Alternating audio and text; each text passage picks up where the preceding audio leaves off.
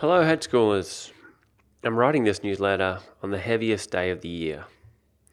July 20 is the 15th anniversary of my brother's death. A day that as a family we get through. A day that is viscerally charged. In between shares and socials, I find myself swamped in love and community. United in grief and care, I speak to those whose lives have been impacted by my brother's presence. Lament has been a passenger for a long time. Those who have lost someone they love will understand the dark passenger that hovers in the shadows. Today also marks the day that I publicly announce my book Beyond This Magic Community. The path that I feel called to step into is the brokering of dialogue around loss and grief. The book is a raw and personal journey that has taken 15 years to flower. It has kept gnawing at me, and so I want to share a part of the opening chapter. I'm not a victim of grief. I am a ferocious lover, and Lament is a song that honours that love. Expression through prose and poetry was discovered in the crucible of my own grief. But it has only been recently that I've had the air to move these words from whispers to page. I thank you for taking the time to read, share, and reflect. Excerpt from A Light in the Lament. Mine was a Friday afternoon my beige hangover nursed by a belly full of chicken nuggets. My quintessential PE teacher's lunch as fuel, I was setting up the softball diamond for interschool sport. As the thud of the third base hit the ground, I felt the haptic buzz on my thigh.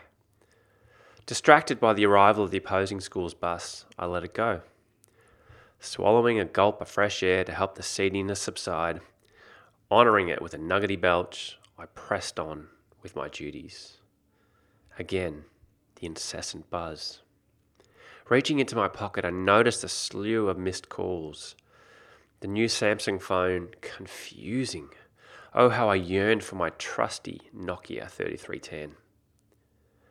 Looking at the screen, I saw four missed calls in quick succession from Dad. It rang again. This time, Aiden flashed up, my younger brother. As I answered, the sun hit me with all its glory. I closed my eyes to be swept up by the magical July day. Hey, mate, what's up? Morning strangle.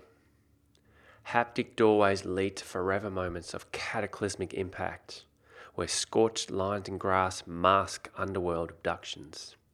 The rain of blood soaked tears, time travel anchor points, available in an eye blink, lead to the morning strangle we hope morning will forget but no gasping grasps cannot escape the stark of this dark.